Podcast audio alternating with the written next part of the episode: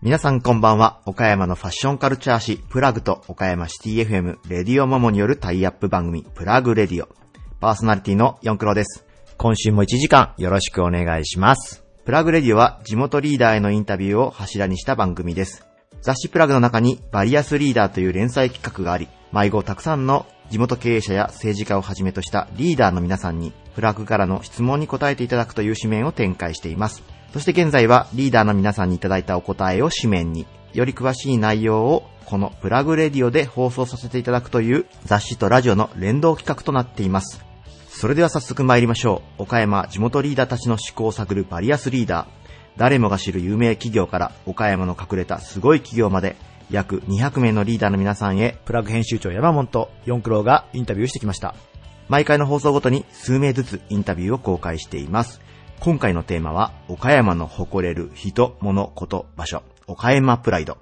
岡山の偉人や隠れた名スポットなど、県内はもとより県外の皆様にもお届けしたい岡山の魅力を大公開します。今回のゲストは、株式会社マムハートホールディングス代表取締役、松田金也さん。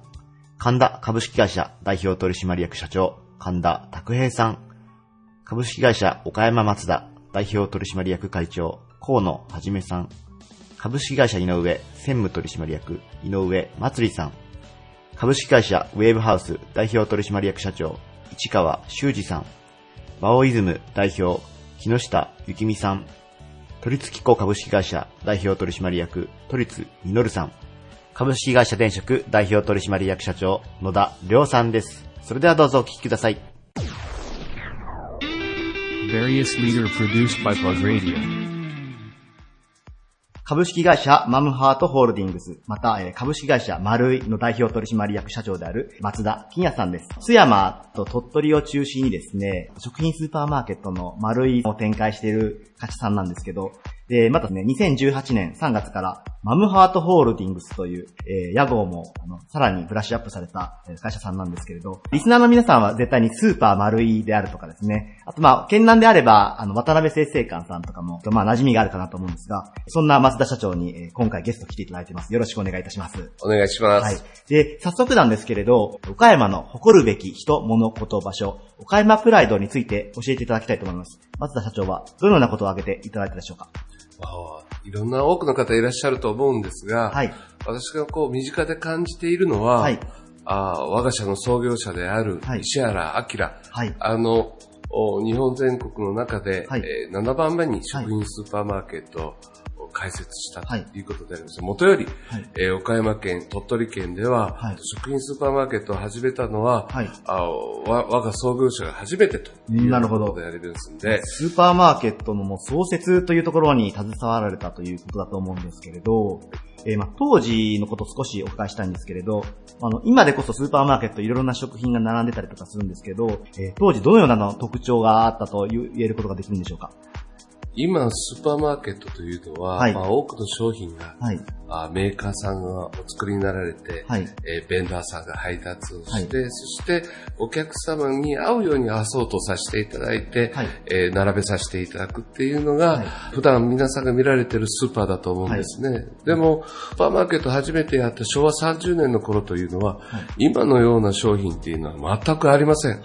はい。例えば、あ樽で入ってきた醤油を、はいお店で、はいえー小分けをして、はいで商品を作り上げていはいくっていうようなことであって、はいまあ、お豆腐一つもですね、はい一丁一丁パックになったような商品はなかったわけで、はいそれを一個一個作っていく、ある意味では、商品開発をする。はい。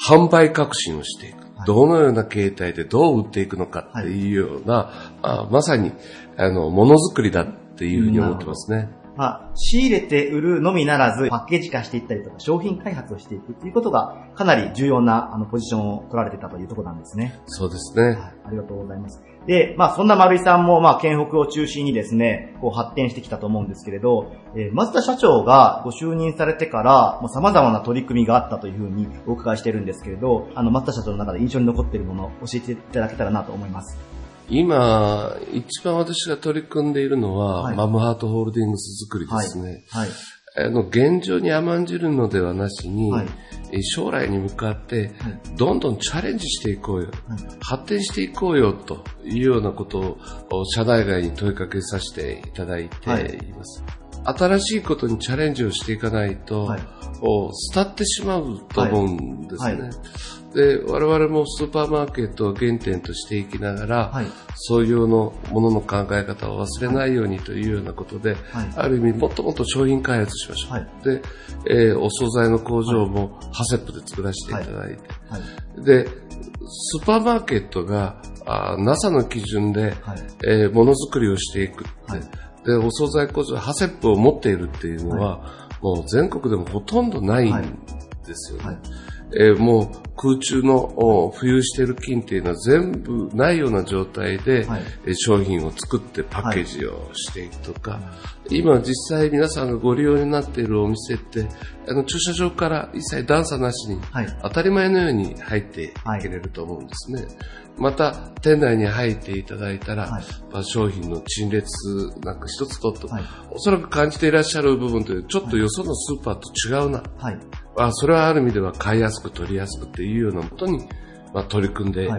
いいますね。なるほど。まあ、その一つに、つまり商品の品質のこだわりだと思うんですけれど、NASA 基準のそのハセップという工場があるっていうことなんですけれど、例えば乳製品の工場とかはかなりあの、徹底して管理してると思うんですけど、惣菜とか食品でそういう工場を構えられてるっていう方は、決して多くはないんですよね。そうですね。はいそれをなぜその食品の業界でチャレンジしようと思われたんでしょうか？わかりやすくお話しするとですね、はいまあ、そのハセップの工私たちの工場って一切外気は入りません。はい。フィルターを通してはい菌を、をゼロとは言えないんですけれども、もう極度まで落とした状態で、はいえーそれを中心から圧をかけて、はい外に空気を出していくとはい。いうようなあー施設を作っています。であの連想していただくのはですね、はい。外科の手術室はい。で、えー焼きそばを炒めてたり、はい。あの、それにまつわる食材をカットしていたり、はい。お弁当が作られていたりはいっていうようなことをやらせていただいてるんですね。はいまあ、それはあくまで食の安心、はい。安全をはいお客様に提供していきたい。はい。その一年ですね。うんなるほど。安心安全をもうと徹底して貫いていくぞということで、この事業にも取り組まれたということなんですね。そうですね。で、もう一方で、もちろん商品っていうのもそうだと思うんですけど、それを販売する、まあ、社員さんとかスタッフさんに当たると思うんですけど、人材の方にもこだわりがあるというふうにお伺いしたんですが、一体どのようなこだわりなんでしょうか？まあ、これからはますますですね、はい。高齢化社会も進んでいきます。まあ、その反面ですね、働き方改革であるとかということも進めていかないといけないんですが、はい。本当にあの、お仕事のお持ちの方っていうのがはい。増えて来られるんですよね。で、私たちはお店でお客様から、あの、食に対してお問い合わせがあるようなことはい。をもっともっと詳しく知っている。はい。そんな社員作りをしていきたい。要は、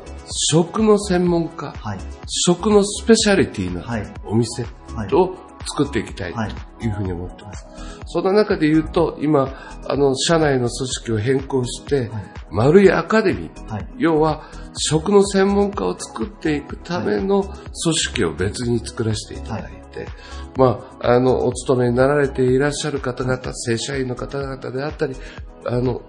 おパートナーの方々であったり、どなたでも自由にはい。好きなテーマを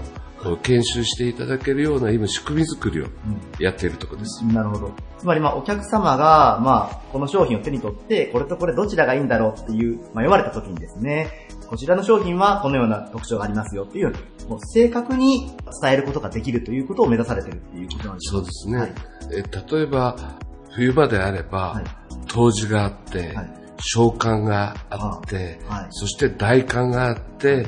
えー立春に入ってまあ、その中に、えーお魚でもお野菜でも、必ず旬を迎えているものがあるんではい。すね。はいでも、おついついスーパーマーケットに行くと、365日毎日同じものが同じように並んでるよ。はい。いや、そうじゃなくて、いや、お客様に満足を、品揃えの満足を提供するためには、そうやって並べてはいるけど、じゃあ一番の今の旬は何だって。はい。まあ、例えば、召喚の頃であれば、競りが旬を迎えていく。そして七草につな、七草がいにつながっていくって、そういった部分を大切にお客様にお伝えしていきながら、はい。商品が提供できるような。お店になっていきたいですね。食を通じても伝統であれ、文化であれ、また健康だったりとか、いろんな要素を伝えていこうということが、垣間見えるんですけど、ねまさにそんな感じでしょうか。この召喚かはいら立春までの間を寒の入りと言いますよね。で、お魚も寒ぶりであったりとか、もう白菜一つも寒がさして甘みが増して美味しくなっていくって、あの、この時期にこのものを召し上がっていただいたら美味しいですよ。それも安心安全ですよ。はい。を裏付けられた、あスペシャリティの店作りたいですね。代表的なのがもちろん丸いのスーパーマーケットだと思うんですけれど、そこを統括したマムハートホールディングスの事業というのもまた始まっているということで、今後ますますな展開が楽しみだと思います。えっと、まあ最後にですね、松田社長は、津山の商工会議所の会頭を務められたりとか、あとは県の教育委員会の教育長も務められたりとかと思うんですけれど、えー今これを聞いている若者にですね、何かと最後メッセージをいただけたらなと思います。まあ私は持って生まれた好きなことを好きなようにはい。どんどんやらさせていただいてはい。いて、あのお仕事もおこう今与えられているそういう立場のことも、人生の中で言うと、はい。おこう仕事だからとか遊びだからとか、はい。あプライ公約公だからプライベートだからっていう考え方を持たずに、はい。人生を送らせていただいてことができてるなっていうふうに思ってるんですね。それはある意味で言うと、いろんな役を与えられても、はい日々の仕事の中もでもですね、楽しいだけなんですね。はい、はい、はい。で、ある意味こう若い方々にも、はい、あの、物の見方、考え方によっては、はい、苦痛にもなり、はい。喜びにもなり、はいそして、あの、ある意味では生きがいにもなり、はいっていうことが、あの、あると思うんですね。はいどんどん若い方々は、はい。いろんな壁を立てずに、はい。領域、はい幅広くチャレンジしてもらいたいなと。思いますね。はいもう自ら壁を作ったりせずに、どんどんどんどん前に楽しみながら、うんあのね。お仕事でもね、はい。ここまでが仕事で、はい。ここからがプライベートでだったよって。でも、あの、そういう捉え方をするんじゃなしに、はい人生与えられたものすべてが、はい。あの、まあ、ある意味、こう、仕事だよっていうか、すべてが遊びだよ、はい。こう、はい捉えていってもいいと思うんですけど、はい。そう捉えると、はい。あの、とてもね、はい。何事にも前向きにね、はいチャレンジできるんじゃないかと思いますね。ありがとうございます。えーぜひお聞きの皆さんもそういった見識を持ちながら日々の挑戦をしてほしいと思います。ゲストは株式会社マムハートホールディングス、そして株式会社マルイの代表取締役社長である、えー増田金也さんでした。ありがとうございました。ありがとうございました。Various leader produced by Plug Radio. 郊外型ショッピングセンターを中心にグループ系100店のジュエリー専門店を展開する神田株式会社代表取締役社長の神田拓也さんです。よろしくお願いします。はい、よろしくお願いします。えー神田社長には、えー早速今回のテーマについてお伺いしたいと思います。岡山が誇るべき人物言葉所、岡山プライド。えー神田社長は何を挙げていただけますでしょうか？はい、私が住んでいるのは津山市ということで、えー津山のお城を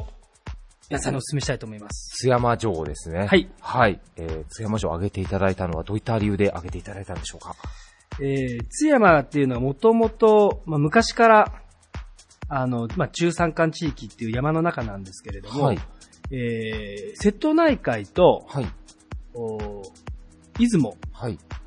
吉井川で繋がってたんですね。はい。で、それから、あと、出雲街道といって、播磨から出雲に行く街道ということで、えー水運陸運の中心地として、津山という町は栄えてきました。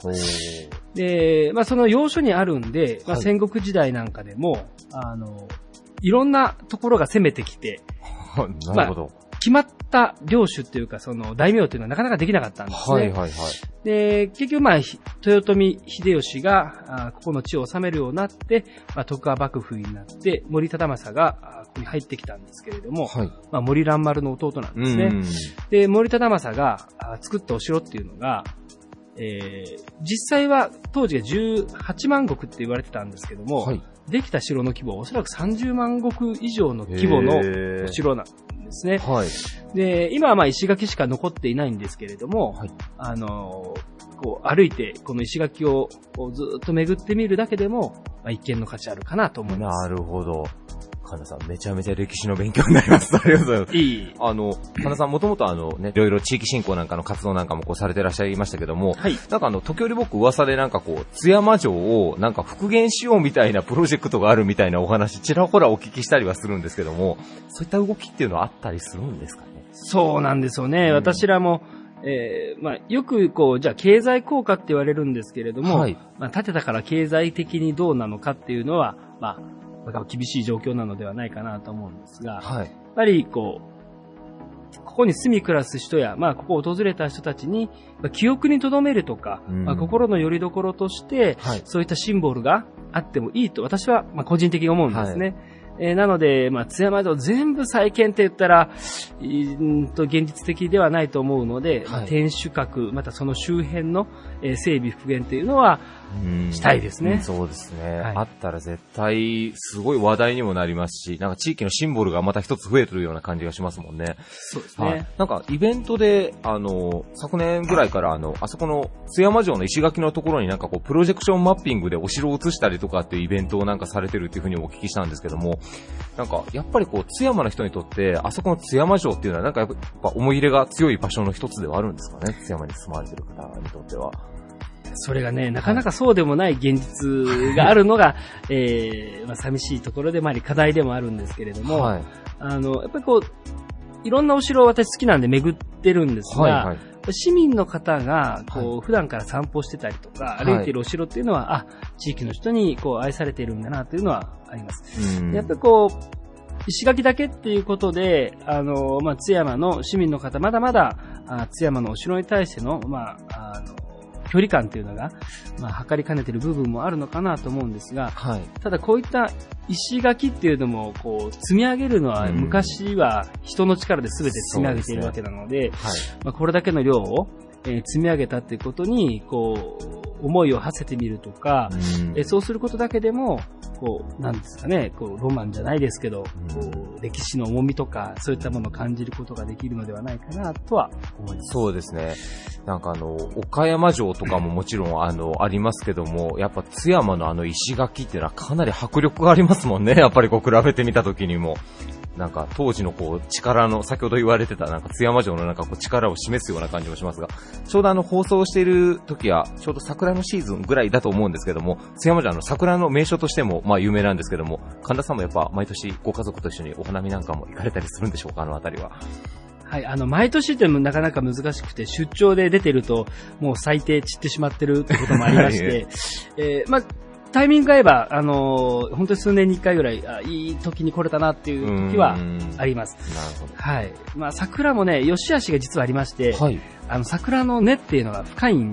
し、はい広くなるんですね。はい。まあ、それによって、あの、石垣を傷めてしまうということもあって、あー今、あの、行政の方も、その、ソメイヨシノがはい大体60年から80年の寿命だそうなんです。はい。で、今、植え替えが進んできてるんですけれども、はいまあ、なるべく石垣を傷めないように、うんかつ景観を、はいあ維持できるようにということで工夫されているようですね。はい。なるほど。大変勉強になりました。ありがとうございます。えー皆さんもぜひあの、津山城をですね、まあ、歴史とか景観、いろんな思いを馳せてご覧いただけたらと思います。えーゲストは神田株式会社代表取締役社長の神田拓也さんでした。ありがとうございました。ありがとうございました。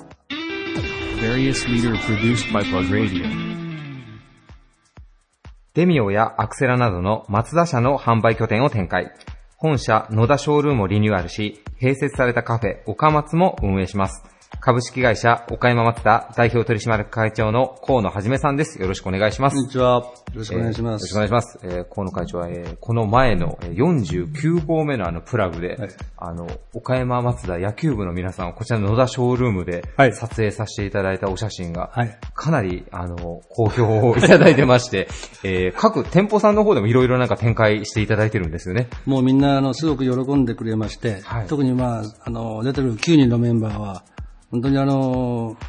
いい、綺記念になるんじゃないかと思いますね。ありがとうございます。えー皆さん、あの、自画自賛ですけど、あの、プラグとしてもかなりクオリティが高い、あの、お写真、あの、広告ページになっていると思いますので、ぜひみん皆さ。なんどういうはふうにしてこれ撮ったんだっていうふうに、しきりに質問が多いんですけど、いや、これはあの、1、2、3でね、あの、全然合成しないで、はい。と撮りましたよって言うとみんなびっくりされてました。いや、本当に、ちょっと一見するとね、ちょっと合成感すらあるんですけど、実は一発撮りっていう、見る人が見ると、おってないね。二度驚いていただけるっていうような仕上がりになってますので、ぜひご覧いただけたらなというふうに思います。はい。えーでは、河野会長に今回のテーマについてお伺いしたいと思います。岡山が誇るべき人物、こと、場所、岡山プライド、えー河野会長は何を挙げていただけますでしょうか？やっぱりあの、岡山の人たち、まあ、あの、どこと比べるかっていうのはあるんですけど、まあ、私は広島の出身なんで、まあ、その、まあ、広島とか、あるいは、まあ、大阪とか、まあ、東京とか、そういったところと比べると、やっぱり一言で言えば岡山県人っていうのは、あの、本物志向というか、あの、まあ、七実合憲はい。で、まあ、礼儀正しい。はい。で、たこう正しいことに、こう、皆さん、こう、きちっと目を向けるっていうな、なんかそういうところってのはありますね。すごい肯定していただいてますね、岡山人を。ありがとうございます。え、なんかあの、よく県民性の本なんかもね、何年か前からブームで結構出てますけど、中でこう、広島人と岡山人ってなんかこう、バチバチの犬の中みたいな記述をよく目にはしたりするんですが、会長はあの、広島にいらっしゃった時にそういうのあんまり感じられたことはないですか？岡山 VS 広島はあまり感じたことないですけど、違いっていうのはやっぱりあの、広島とか、まあ大阪もそういうところあると思うんですけど、はい。やっぱあの、すまあスポーツあたりも盛んですし、はい。で自分たちのこう、広島県とか、広島邪県とか、で大阪やからとかいうところは非常に、まあ岡山と比べると、やっぱり郷土意識強いですね。なるほど、なるほど。でも岡山人はまあ、ね、会長の言っていただいてたように、まあ、ポテンシャルとしてはすごいいい県民性があるから、そこにもう一つ、まあ、郷土意識っていうのがもう一つ強くなれば、より素晴らしいかなとそいううような。ですね。あの、非常にこう、立派な方も昔から、あの、たくさん出てらっしゃるし、はい。で、勉強もよくできる方がね、はいあの、岡山非常に多いですし、頭のいい方が非常に多いんだけど、まあ、逆にあの、バカになるというか、はいやっぱ殻殻を破るというか、はい。逆にそういうところはちょっと、あまりこう感じられないですよね。ちょっとノリが悪いみたいな失感じもあるのかもしれない敗はしないっていうね、なんかそういうところですよね。はいえええーそしてあの、岡山プライドといえばすみません、僕の方から一つ挙げさせていただきたいのが、あの、岡山松田の野田の、えー本社併設のショールーム、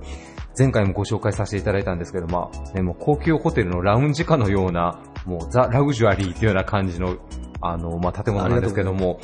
やっぱこちらの野田のショールームも全国のこう松田の中でもやはりちょっとかなり際立った存在なんでしょうか？あおそらく全国の中でも、あの、ないと思うんですけど、今のところはもうないと思うんです。まずその、まあ、面積、スケールの大きさが一つですよね。はい。で、あとは、その、販売会社、自動車の販売会社なんですけど、おカフェがあり、そのカウンターがある。はいで、ピアノの弾き語りがまあできるというふうな、まあ、そういうことだけでも、お多分、全国にはない、えーショールームだと思いますねなる。ほど。えー併設されてるあの、岡松カフェ、僕らもあの、たまにね、お邪魔した時に、あの、コーヒーいただくんですけど、松田のマークが入ったクッキーが出てきたりとか、なんかこう、最後まで遊び心があるのも素敵だなと思うんですけども、こちらの、まあ、商談以外でも、一応会長としてはもう、皆さんオープンにいつでもコーヒー飲みに来てよっていうスタイルで運営されてらっしゃるんですよね。もう全然そうです。もうあの、コミュニティスペースとして、もう地域へこう、あの、皆さんにぜひ来てくださいねっていうことで、あの、あれしてますから、もうどんどん、あの、コーヒーもタダですし、はい。遊びに来ていただければね。はい。で、毎週木曜日、金曜日あたりは、あの、ピアノの弾き語りのイベントもやってますから、はい。あの、そういったことをを聞きに来てもらうだけでもね、結構なんで、あの、岡山の市内からもどんどん来ていただければ、はい。もう増田車に乗っていらっしゃらなくても十分結構ですから、ご自由にどうぞって。はい。若干ちょっと行きづらい人もいるかもしれないですけども、そこはね、もう全然皆さんも会長が言っていただいてるんで、もうウェルカムということなので。いやもう全然はい。はい。ぜひ、あの、こだわりのコーヒーとお菓子と、あとはまあ上質な音楽を野田のショールームでたくさんの方に味わっていただそうですねきたいです。ね。ええぜひ、ははいい。あの、まだお越しになられたことがない方、あの、本当にもう感動するぐらい、あの、素敵な空間広がってます。ぜひ一度、あの、お越しいただけたらというふうに思います。はいはいえーゲストは株式会社岡山松田代表取締役会長の河野はじめさんでした。ありがとうございました。ありがとうございました。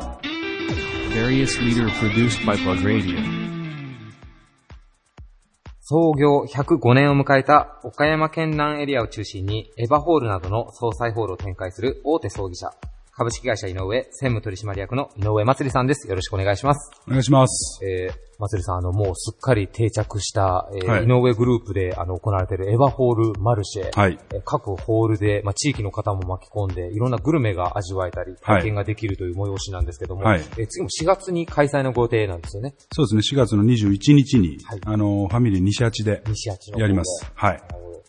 あの、すごく毎回、僕今んとこ解禁賞で 毎回行かせていただいてるんですけど、あの、いろんな、ね、岡山県内中のグルメも味わえたりとか、うんうん面白いのがあの、この前あれです。棺桶の中に入らせていただいたりとか。あー棺桶体験ね。は。はいいはいはい。とか、あれなんか、お聞きし、僕初めて知ったんですけど、生きてるうちに入ると結構長生きするっていうなんかジンクスがあったりするんですよね。うそうね。まあ、そういった、あの、ちょっと変わった体験ができたりとか、あとお餅つきの体験を子供たちにさせてあげたりとか、素敵な催しをされてますので、ぜひ皆さん、あの、4月もエヴァホールマルシェチェックしていただけたらなとぜひぜひ。思います。はい。えーでは、えー井上祭さんに今回のテーマについてお伺いしたいと思います。はい。岡山が誇るべき人物こと場所、岡山プライド、えー井上さんは何を挙げていただけますでしょうか？えーそうですね。私はやはりあの、倉敷の偉人というか、えー大原孫三郎さんですかね。大原は三い。郎さん。えーもう、肩書きが多いとか実績が多すぎて、どこをこう、そうそう、すごい。切り取って説明していい、クか。ラボ、クラレー、はいそれから中国銀行、はいね、素晴らしいこう今までの、あの、いろんなものをね、はい。あの、きその産業というか、そういうものと、あとはボランティア活動であるとかね、まあそういうものをすごく、あの、両立してやってこられた方なので、はい。すごいなと思ってですね、うん。結構あの、倉敷の方はまあ、でも当たり前のようにやっぱ大原っていうともうわかる名前なんですけど、うん。意外に、岡山市内の方とか県北の方に行くと、実はなんか知らない方も意外にいらっしゃったりもするので、うん。もっと知っておくべき人物かもしそうそう、れないですね。本当だと思いますよ。はい。うん。岡山が誇る、まあ、えー、起業家の、まあ、神というか、まあ、そういう存在ですからね、はい。本当に日本の全国でも有名な方ですので、そうですね。うん。まあ、実業家でもあり、あとまあ、あの、大原美術館に代表されるように、まあ、アートのパトロンとしても活そうですね。躍をされて、うん。その時代ですからね、はい。すごいと思いますよ。今もう、今は情報化社会なんでね、はい。あれですけど、その時代でそういうことをされたということが本当にすごいなと思ってね。まだ1900年初頭の頃なので、ね、もう今から100年ぐらいも前の話ですからうね。ん。まあ、アートもそうですし、あとあの、石井十二さんっていう方をまあ支援されて、日本初のまあそういった個人の人たちを支援するような施設をされたりとか、うんうん。まあ、ね、経済以外の分で文化とか芸術の分でもかなり、まあ、倉敷が岡山を引っ張っていたと言っても過言ではないような、本当ね。だから、僕思うのは、あのー、昔の時代っていうのは生みの苦しみだと思うんですよね。あのー、要するに何もない時代から何かを生んでいくっていう苦しみがあるんだけど、はい。まあそれを、あのー、本当に実践して形にししていった本当に一人だと思いますし、あの、今の時代っていうのは情報化社会でね、何でも揃ってるので、今の時代っていうのは僕は育ての苦しみだと思うんですよね。あそのあるものを作ったものを、これを継続して育っていくっていう、はいやはりまた、えー昔の時代とは違うやり方なのでやはりその、そういう何もない時代にそういうものを生んできたっていうのは、すごくヒントがあるし、はい。僕はすごいなと思いますね。なるほど。うん。まあ、株式会社井上も、まあ、倉敷をこう拠点に展開されてるわけなんですけども、はい。やっぱりその大原さんの存在というのは、倉敷で、あの、まあ、ビジネスされている以上、やっぱかなり大きいものです。それは大きいですね。やっぱりね。だからもっともっと知ってもらいたいですしね。はいあのーやはりもっと、まあ、もちろん子供たちにも、はいうんそういうことをもっともっと知ってもらいたいなと思いますね、本当に。井上専務ご自身は、やっぱりこう、経営に本格的に携わられ始めてから、よりこう、強く意識されるようになったという形ですか、大原そうですね、もちろんね。だから僕会社入って15年、ちょうど15年なので、はい。16年、16年目に入ったので、はい。本当会社入ってからですね、やっぱりね。私の父がまあ、あの、今の大原健一郎さんとはいももちろん、あの、実婚の中なので、はいまあそういう話も聞かされるし、うん。もうあの株式会社井上といえばもうね、もう全国的にもかなり有名な、まあ、総裁業の中でもかなりパイオニア的な企業なんですけども、はい。お祭りさんにとってもその育ての苦しみという部分では、そうですねなんかあれやっぱりな同じようなことをちょっと重ねて考えれるかもしれないですね。そうそうそう、ありますね、やっぱりね。うん。ちなみにこう今、人の部分で大原孫三郎さんというふうに挙げていただいたんですけども、うんまあ、倉敷美観地区というのも、実はまあ大原家が、まあ、あの辺りをまあかなり持たれてたからまあ保存されてるというような見方もできると思うんですけど、うんうんうんやっぱあその倉敷美観地区のロケーションっていうのも一つ岡山プライドかなと思うんでありますね。はい。あのー素晴らしいですね。まあ、小京都というかね。はい。あのー倉敷の発展っていうのは、あそこの倉敷村から発展しましたからね。倉敷村。そう、倉敷村というのは、だから、寒流寺っていうお寺が、あの、菩提寺なんですけどね、はいそこの鶴形の方から倉敷村という、倉敷市というか、まあ、それがずっと発展していった町なんです。あのあの辺が本当の中心なんですよね。そうですね勉強不足で倉敷村かそうそうらあの辺りが発展していったんですそうそうそうだからそこに、あの、今でも大原さんの家がありますからね、へー美観地区のところで。あの辺がもう本当の倉敷の中心だったんでね。うん。その時代でもですね、0を1にする人と、まあ、1を10、100にしていく人っていうのは、それぞれの時代で役割を担ってやっていかないといけないですね。うん。はい。ありがとうございます。えーはいゲストは株式会社井上専務取締役の井上祭さんでした。ありがとうございました。ありがとうございます。Various leader produced by Plug Radio. 不動産仲介を核に不動産投資、リノベーション事業、発電や会議室運営まで手掛ける企業、株式会社ウェーブハウス代表取締役の市川修司さんです。よろしくお願いします。はい、よろしくお願いします。えー市川社長といえばもうね、叩き上げで一台でこの不動産企業を作られてるわけなんですけども、あの、マリンスポーツなんかもお好きでよくやられてるということなんですけども、えーそんな市川社長に、すみません、もう前振りが答えに近づいていってるかもしれませんけども、えー市川社長が考える今回のテーマ、えー岡山プライドを教えていただいてもいいでしょうか？はい、ズバリ瀬戸内海ですね。瀬戸内海。はい。瀬戸内海を選ばれた理由を詳しく教えていただいてもいいですか？はい、あのー私はね、5年ほど前から水上バイクをやってるんですけれども、あの、瀬戸内海のこうね、雄大というかね、多頭尾、はい。えー、あとね、えー、まあ、そこで取れる魚の美味しさうん。とかですね、あのー本当に、まあ、あの、気軽に海に出られる。はい。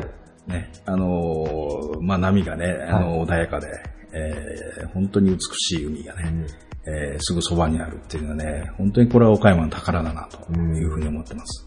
もう、それ昔からその、マリンスポーツというか、海はもともとお好きだったんですか？そうですね、海は大好きで、あの、まあ、昔からね、あの、しょっちゅう海に、まあ、ドライブに行ったりだとか、えーしてたんですけれども、はい。やはりね、船だとか、あの、まあ、水上ボートで、はい。えーえー水上バイクで、えー海に出るとね、またこう、違った風景が見られるということでね、すごくあの、楽しんでます。なるほど。こう社長、いろんなことにこう、続々とチャレンジをしていらっしゃるんですが、いち早くね、海に出られて、さらにドローン撮影までされていはいらっしゃったのはびっくりしましたけど、はい。あれもやっぱです水上バイクをもうドローンで追っかけて撮影とか個人的にあ、楽しんでそうですね。されてたり。えーそうですね。うちの社員が、あの、まあそういったね、あの、マリンスポーツいろんなことやってるんで、はい。まあそれを近くで撮影したいなというのがありまして、なるほど。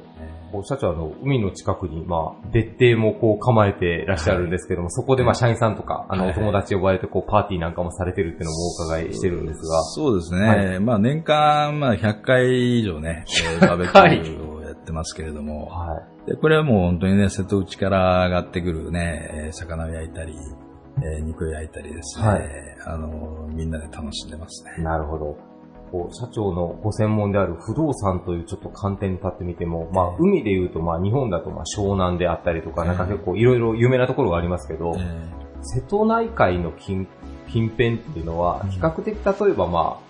別邸であったりとか、まあ借りようと思った時にも、うん。結構金額的にも実は安くいけるもんなんですかね。ーえー非常に安いですよね。非常に安いですか、えーまあ、バブルの頃に建った、あの、麹島っていうあの島があるんですが、はい。そこはその当時別荘がそうですね、200件から300件ぐらいほできたんですが、あの、その当時2、3000万してた物件がだいたい今100万とか、100万ですか、えーまあ安い物件だと50万とかね、へーぐらいで買えるのでね、はい結構リタイアしたサラリーマンの方が買って、はい。そこでエンジョイされてますよね。岡山のね、岡山県民はそうですけど、近くの方は結構手軽にリゾートを味わえるというか。そうですね。あの、別荘も値段が下がってね、あの、非常にこう、リーズナブルに買えるんで、あの、皆さん買ってますね。社長の周りの方は結構もう、買われてる方が多いですかそうですね。割とね、あの、私の別荘のそばでも、あの、リタイア組の方たちが買って、まあ、そこで仲良くなってバーベキューしたりとかですね、やってますね。逆に、まあ、そのぐらいの価格であれば、ね、30代ぐらいの方でも全然買えるので、余暇の過ごし方としては素敵かもしれないですね、岡山いや、もうね、人生変わりますね。楽しいです。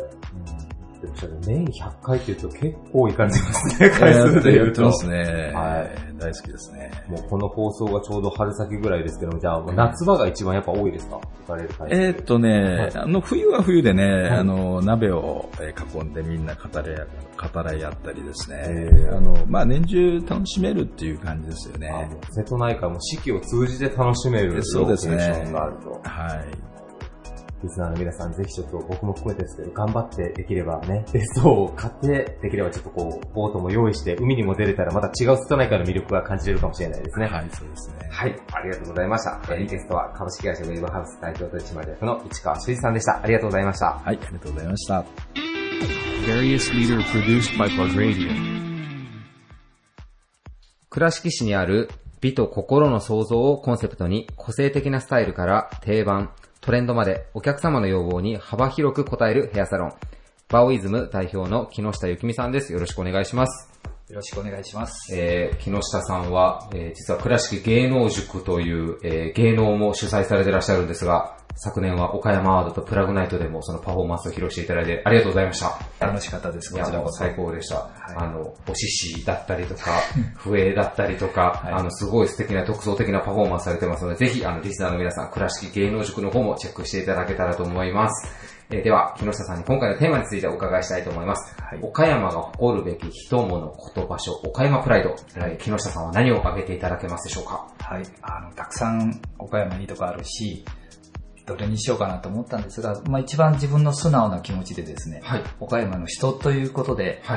僕が若い時からちょっとリスペクトしてた、あの、いくこさんですね。いくこさん。はい。えーいくこさん、いくこさんの、いくこさん。いくこさんのいくこさん。いくこさん。えっと、株式会社いくこの、まあ、えっと、創業になるんですかね。今、会長さんをされてますけどね。はい。えっ、と、確か、瀬尾育子さんで合ってると思うんですけども、あそうですはい。えーなぜ育子さんを挙げていただいたんでしょうか？あ、もう率直にですね、あの、もう僕は10代の時から、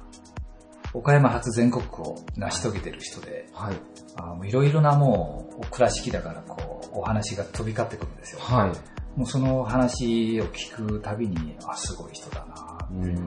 まあ憧れてましたね。えー、もう、僕も何度かお目にかかったことはあるんですけども、本当に、本当ですか？はい。おしゃれでというか、もう独特の、本当オーラがある人って僕もいろんな方取材してて何人かしかいないんですけど、まあそのうちのお一方だなと思うんですけども、はいえっと、もともといくこさんというと、まあランジェリーブランドをまあ始められて、まあそれがもう全国的にもものすごいヒットしたっていうので、一躍まあ有名になられた方なんですよね。そうですね。なんかまあ、そのランジェリーをですね、あの、なぜ始めたかっていうお話も聞いたことがあるんですけど、はいまあ、そのエピソードからすごい素敵でですね、はい。なんか小学生の時にね、はいなんかお友達の家にあの遊びに行ってた時に、なんかちょっと年の離れたお姉さんがいらっしゃられて、はい。で、パッといく子さんがひ振り返った瞬間に、なんかちょっと部屋着だったらしいんですよね。まはいあちょっと下着だったと思うんですけど、それがなんか長い髪に下着が揺れた時に、はいゾクッときて、はい。私これやりたいと思ったと。話を、ね、今ね、多分僕の拙い話じゃ伝わってないと思う。でもその光景をちょっとイメージするとなんかすごく素敵だなみたいな感じで僕は感じたんですけどね。何かこう、何かが降りてきた瞬間みたいな感じそのお話ですね、うん本当に。それをすごくね、もっと素敵に、いくこ山頂に教えてもらったことがあります。はい。今こう20代、30代の方、ひょっとしたらちょっとこうあまりね、リアルタイムでは実感してないと思うんですけど、当時はやっぱもうかなりセンセーションというか、やっぱ倉敷でも話題になってたんでしょうか、育子さんの躍進っていうのは。ですよね。なんかもう、お会いしたらもう本人全然ね、なんか、名前ほどな感じでね、なんか大きくものを言われない。もう今でも東京でずっと活躍されてても岡山弁で生きてらっしゃるし。はいはいはい、はい、すごい気さくな方なんですけど、はい、まあ、僕らの年代はですね、みんな、育子さんみんなディスペクト。へすごいですよ、本当に。うん、なるほど。なんかこう、岡山で言うと今でこそ、例えばアパレルだったら、まあ、ストライプインターナショナルの石川さんであるとか、ね、まあ、もっと遡ると、まあ、メンズファッション50年早めたって言われてる、まあ、バンの創業者の石津健介さんも岡山のご出身だったりとか、まあ、糸編にまつわるね。石津さん岡山石津健介さんは岡山の表町の出身の方です。あ、そうなんはい、そうです。あの、以前、プラグの方でも、あの、息子さんの石津翔介さんは今もあの、お元気でいらっしゃるので、一回取材でお伺いしたことがあるんですけど、やっぱその、アパレルっていうので、ね、まあやっぱすごい方が岡山たくさんいらっしゃるなと思うんですけども。本当ですね。はい。その中でもランジェリーっていうと、またちょっと新しい、当時としては、まあ新しいシーンを開拓したっていう方のお一人かもしれないですね、いくこさんは。うん。本当もっとね、なんか、その辺の素敵な話、いっぱい聞いてるはずなんですけど、今ちょっと出てこない。はい、本当に、まあなんでランジェリーなのかっていう。うん、でもまああの、部屋着とか、なんか外に着て歩けるような洋服も今ね、はい、デザインもされてらっしゃるし、うん、まあでも本当に可愛かったですよ。構成からデザインからね、はい、全然違ってました。逆にこう今若い人たちにもこうもう一回ちょっとイクコってどんなブランドなんだろうってこう覗いてもらうと何かこうね刺激があるかもしれないですね。いや、本当そうだと思います。まあ今、娘さんが社長さんで、また違うブランドも展開されちゃう、されてるし、まあそれ見てもすごく素敵ですよ。なんか、うんまあ、倉敷が輩出した一人の実業家であり、まあ、木下さんにとっては、まあ、ファッションリーダーの一番一人、最たるお一人かもしれないっていう感じですね。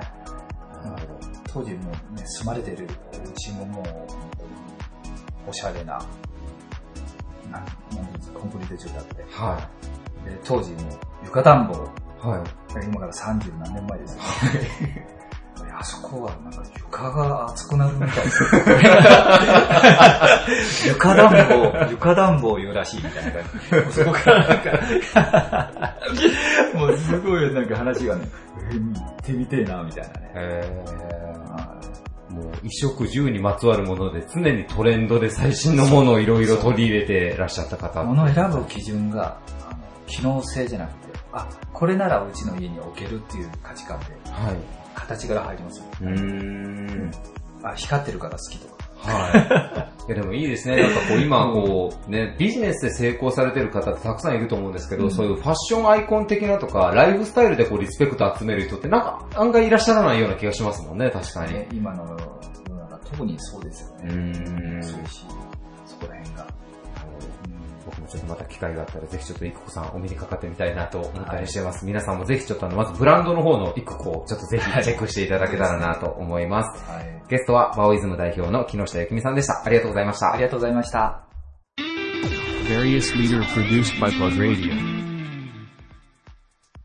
製造業向けに小物部品から大型工作機械まで豊富な商品を販売する機械工具の総合商社都立機構株式会社代表取締役、都立実さんです。よろしくお願いします。よろしくお願いします。えー、社長、日に焼けてらっしゃいますが、やっぱり海外出張が多いですか？いえ、あの、海外出張もあるんですけど、はい、やっぱりゴルフ。ゴルフ。あと遊びの方でも。遊びの方でも、はい、そっちの焼けて黒いというのも半分ぐらいはありますね。なるほど、はい。しっかり仕事できる人はしっかり遊ばないとダメです。そういうことです。まあ、社長のゴルフもお仕事みたいなもんですもんね。そうですね。はい。はいあの、前回もご出演いただいたんですけども、えー、都立機構さん、まあ、あの、製造業向けに、あの、小物部品、まあ、大きな、まあ、工場で使われているような、まあ、製造機械ですね。はい。をまあ全部、まあ、提案されて、納品されて、サポートまでされるってこともされてるわけなんですけども、はい、岡山を拠点にこう、世界でも、まああの、世界の工場にも納品されてるってことなんですが、どういった国にこう、卸されてたりするんですか？まああの、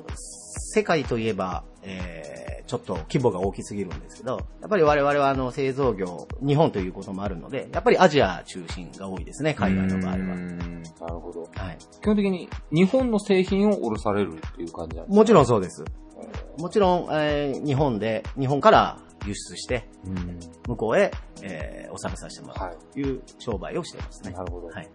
なんかあの、こういったまあ、俗に言うまあ B2B のまあ、ご商売というかビジネスをされてて、はい、製造業ってこう、一般の方はなかなかどういったお仕事かっていうのがちょっとわかりづらい方も多いのかなと思うんですけど、はいただ、岡山にね、拠点を構えて世界にこう、ビジネスをされてる会社があるっていうのを たくさんの方に僕個人的には知っていただきたいなっていう思いがあったり。まあ、あの、本当に世界といえばね、もうちょっと、あの、誤解を生むことがありますので、そんなことはないんですけど、まあ基本は、えー、我々も岡山、えー、地場が岡山なもんですから、はい岡山県下を中心に、はい、えー、その要望があれば、はい、海外の方のお仕事もお手伝いさせていただくという内容なので、基本は岡山県内ですね。岡山県の工場とかそういった工業産業を支えてらっしゃるという。あの製造業様は皆様、えー、お客様になりますね、我々は。岡山の製造業を支える都立機構さん、皆さんぜひ、あの、ホームページなんかでも見てチェックしていただけたらなというふうに思います。えー、それでは、え岡山の人、物、こと、岡山のプライド、はい、えー、今回のテーマについてお伺いしたいと思います。えー、都立社長が考える岡山プライド、どんなものを挙げていただけますでしょうか、はい、えー、我々の会社の PR にもなるかもしれませんけど、えー、この度あの中国、四国初ということで、えー、ものづくりの、えー、ものづくりされているお客さんに、え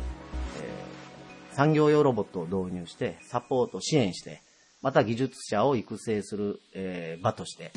瀬戸内ロボットサポートセンターというのを中四国初の取り組みで、えー、今年の年内中オープンに向けて今動いているところですね。なるほど。中四国初ということなんで、まあ、こう、ロボットっていうと、まあ、いろんなね、ドラえもんとか、アイボとか、いろんななんかロボットっていうのをイメージはしますけど、はい、あの、手のアームだけのやつとか、ああいったものもロボットですもんね、作るっていう。基本的にあの、ね、我々の時代でいうガンダムみたいなロボットではなくてね、はい、はい、あの、あくまでも産業用、工業用のロボットということなので、えー、従来人が作業してたことの代わりに、はい、えー、やる、自動でやるロボットということなので、はい、あくまでも人間の形をしたロボットではございません。なるほど。こちらの瀬戸内ロボットサポートセンターさんで、まあ、たくさんそういったロボットを展示されて、まあ、導入検討されている方が、まあ、比較したりとか、チェックしたりということができる場所になる、ね、まあ、あの、ロボットを投資するというのもね、あの、膨大な費用がかかることなので、はい、ただそういった中で本当にこのロボットを採用して、えー、自分のところでうまくできるんであろうかとか、やっぱり不安になるお客様というのはたくさんおられますのでね、はい、そういったことに対応するために、実際に動く動作モデルのロボットを見ていただいて、はい、その導入のサポート支援を我々としてもお手伝いしたいと。そういう思いから今回立ち上げることにしました。なるほど。製造業の世界でもやっぱりそのロボットの導入っていうのは以前にも増してどんどんニーズが高まっているというような。もちろんそうですね。やっぱりあの、働き方改革によるね、やっぱり残業時間の規制、そして人手不足、人口の減少等で、本当にあのね、何かしたくても、えー、人が自由に働いていただく環境が難しくなっている世の中でもありますので、そういったところで、無言でね、電気さえ通せば 動いていただけるね、ロボットという仕事をしてくれるロボットを導入。はい。なるほど。ということでのね、最近ニーズというのが非常に多くなっています。なるほど。まあ、中四国初ということなので、もちろんその、業界の方にとってもいいお話かもしれないんですけど、岡山県としても、まあ、こちらの瀬戸内ロボットサポートセンターさんめがけて岡山に来ていただけるきっかけにもなるかもしれないですね。そうですね。実際にあの、今回、このロボットサポートセンターを開設するにあたって、やっぱりあの、県外の我々の同業者の方からも非常に注目いただいてまして、やっぱりあの、見に、やっぱり行きたいと、近場のあの近隣の、ね、同業者の皆様は、そういった声も実際にもうかなり声をかけていただいてございます。これは構想はかなり以前から考えてらっしゃったんですか、社長いや、もう今年ぐらいに、やはり、あの、やっぱりロボットの需要というのが我々の業界でも増えてきたので、はい、やはりそれに何か、えー、サポートできることがないかということから、ロボットサポートセンターを、あの開設しようということを考えました。じゃあもう1年ぐらいでもうエリアで進んだぐらいなそうですね。もう勢いでやっちゃいました。でもこれ、もう業界の方からもかなり話題になってるんじゃないですか、やっぱり。そうですね、おかげさまでいろいろと、あの注目をいただいてますのでね、ええ、あの期待に添えるようにね、今しっかりと構想して、はい、解説に向けて着々と準備をしているところなるほど。ちなみに、えっと、常備何台ぐらいの、こう、何種類ぐらいのロボットをこう常設されるご予定なんでしょう？一応あの、ロボットといってもロボットだけではなくてね、はい、ロボットに取り巻く周辺の、えー、機械、ちゃんとした動作する、動くね、はい、えー、事例に基づいた、えー、機械を10約10台ほど、えー、常設する。はい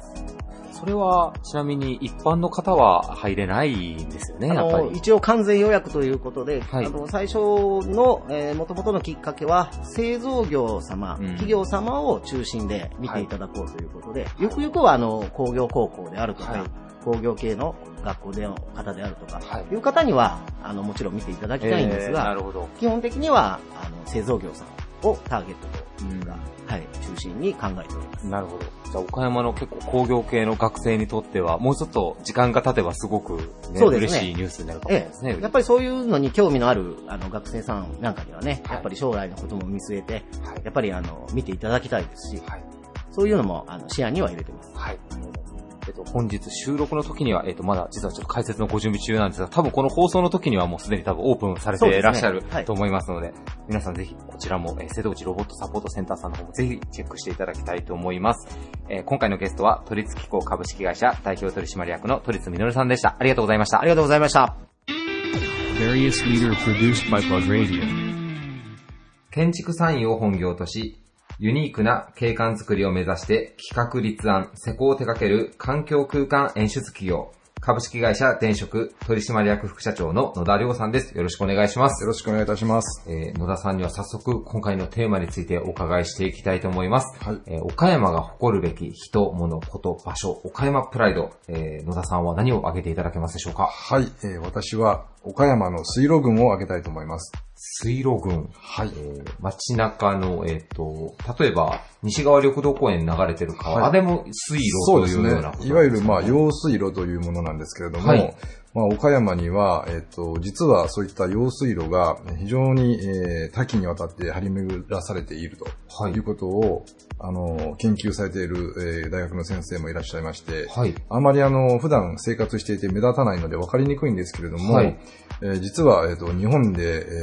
えー、最大規模の水路が未だに、えー、残されている、えー、非常に重要な町だということで、えー、この、えー、岡山の水路群を挙げさせていただきました。これ、多分、あまりどなたも着目されてないような岡山の魅力なんですかね、水路っていうのは。ね、まあ、あのー古くは平安時代から、その水路というのは作られてきたらしいんですけれども、はい、えー、生活用水とか、はい、えー、物の運搬ですとか、はい、えー、当時は、えー、移動ですね、船で移動する。えー、そういった、えっ、ー、と、まあ、利便性を求めて作られたものだということだったらしいんですけれども、はい、えー、それが未だに残されているということで、はい、えー、まあ、その先生が調べたところによりますと、えー、金沢とか福井とか佐賀も、はい、あの水路の町として有名だったらしいんですけれども、はい、やはり都市化によってどんどんその水路がなくなっていった。なるほど、なるほど。えーえー、そこでこの岡山が、えー、まあ、ある意味都市化が遅かったので、えー、水路が、ね、そうです、ね、なるほど。えー、未だに残っているということで、まあ、これを、えー、もっと、えー、クローズアップしてですね、はい、岡山のあの観光資源に、はい、したりとか、はい、えー、いう価値は非常にあるんじゃないかというふうに思っています。なるほど。はいもうじゃあ47都府県見てもこれだけ水路がまだ現存している町がそもそも少ないということですね。そうですね。はい。あの、福岡とかは、あの、そういった水路を観光地として売り出しているところもあるんですけれども、はい、えー、まだまだ岡山のこの水路の、えー、密度だとか規模だとかいうのは、はい、あの、引けを取らないということで、えー、注目するべきではないかというふうに思いますね。なるほど、なるほど。はいそして今回のプラグレディオ始まって以来のこのインタビュー中にちょっと、もう一方、ゲストの方をお招きするという回になるんですけども。水路の研究のあの専門家とはまでは言いませんけれども、少し前に中核的な調査を共同で行って、冊子を発刊した私の父の野田義信をご紹介申し上げたいと思います。はい。えー、はい、株式会社前職の、えっと、社長もされていらっしゃいます。はい。えー、野田社長に、じゃあもう少しちょっと岡山の水路がこう、いかにまあ、稀有なのかっていうあたりをちょっと教えていただけたらなというふうに思うんですが。はい、えー、野田でございます。はい、よろしくお願いします。えー、まあ、あの、専門家、とんでもない専門家で、あの、素人に毛が生えた程度なんですけれど、はい、まあ、あの、岡山は先ほどもお話が出ておりましたけど、えー、全国的にはですね、はい、えー、岐阜県の郡上八幡、はい、あるいは滋賀県の近江八幡、はい、えー、福岡博多の柳川というようなところが、もうすでに水路で観光化して全国にブランドとして出る、出てる、ここれらの町はもう水路で、えー、今成り立っているというような、歴史的なあの水路群を持っている町なんですけど、はい、実は岡山は、えー、劣るとも、勝るとも劣らない、はい、もうむしろ勝ってると思いますはい、まあ皆さん岡山住んでいらっしゃったら、えー、川ですね、はい、小さい川、はい、水路、用水路、はい、これが縦横に恵まさあの巡らされているというのお気づきになると思うんですけど、はい。えー、江戸時代以来、あるいはそれ以前からの水路が、はい、岡山は特に網の目のように残っている。はい、でこの研究のために、えー、岡山大学の元教授、馬場教授あたりが着目して、はい、えー、岡山大学へわざわざ移ってきたというような研究家もいらっしゃる。はい、知る人は知ってるんですが、はい、まあ一般的にはあまだそれほど有名ではない。はい、で、私が岡山商工会議所のえー、委員長をしている頃に、はい、気がつきまして、はい、それに関する冊子を作ったことがあるんですけど、えー、知れば知るほどすごい水路がたくさん残ってる。で、これはあの、例えばあの、ヨーロッパなんかでは自分の街を評価してですね、はい。えー、自分の街のいいところ、うん、等を自慢する、もう街を知り尽くしてるわけですよね。はい、岡山はそういう意味では広すぎて、えー、なかなか知れ渡らない。はい、で、実は隠された観光資源、巨大な観光資源がこの水路だと、はい、なるほど。私は平成から思っています。なるほど。なんかこう、世界的に見ると、こう、水の都市というと、なんかこう、ベネツィアなんかは、まあ、特に最たるものかなと思うんですけども、ね、まあ、岡山の水路も、まあ、それにも勝るとも劣らない、見る人が見ればもうかなりびっくりするようなものが現像で残っているというようなことですね。その馬場教授がもう同じことを言われてまして、はい、岡山って日本のベネツィアだと、そういうふうに、あの、関東にも書かれてるんですけどね。まあ、こう、晴れの国っていうのがキャッチフレーズが今、まあ、かなり有名ですけど、まあ、日本のベネチア、まあ、牛窓なんかは日本のエーゲ海っていうような言い方をしたりもしますけども、ちょっとそういった新しい標本もこう出していくのもいいかもしれないですね。水の都岡山、ね、水の都岡山。なるほど。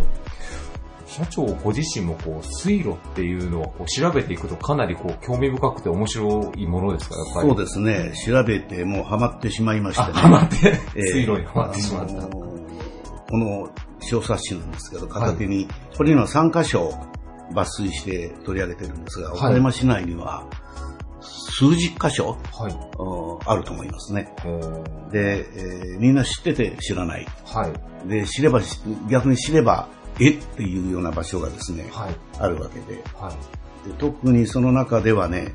あの、祇園っていうところがあるんですが、はい、ここに、あの、祇園用水っていうのが今、とうとうと流れてます。はい。えー、この祇園水路が、祇園からずっと南部へ渡っていく、はい、水路が残ってる。でこれをたどるだけでも、非常に面白い、関心を呼ぶだろうという思います。はい、あの、まあ、一番に私が惚れ込んだのはこの祇園用水ですよね。確かにあの、祇園のあたりっていうのは車で運転してても言われて気づいたんですけど、確かに水路がかなり多いなと言われて思いますね、あのあたりなんかは。あの、未だに、正田廃寺の周辺には、あゆもどきが、はい、生きてるっていう。はい。まあ、あの、天然記念物、特別、特別ですからね、なんですかね。はい。なってるぐらい、水がきれいですよね。はい。株式会社転職の、えー、野田副社長と社長の方に挙げていただいた岡山プライドは、岡山の水路ということで、えー、転職さん本業はまあ看板であったりとかサインでこう街の景観の部分をこうされてる会社なんですけども、あまりもう目に見えないその水路っていうものも着目していくとかなり魅力的なものになるということで、貴重なお話いただきました。ありがとうございます。ありがとうございました。バリアスリーダーのコーナーでした。今回も様々な岡山プライドを知ることができたと思います。番組終了後には、ポッドキャストにて番組を配信しておりますので、聞き逃された方は、ぜひ、ポッドキャストの方で番組を探してみてください。また、プラグの Facebook や Twitter などでも、更新状況をお知らせしてまいりますので、そちらもぜひチェックをよろしくお願いします。それではまた来週日曜夜9時にお会いしましょう。バイバイ This radio produced by Okayama Premium Magazine Plug See you next week.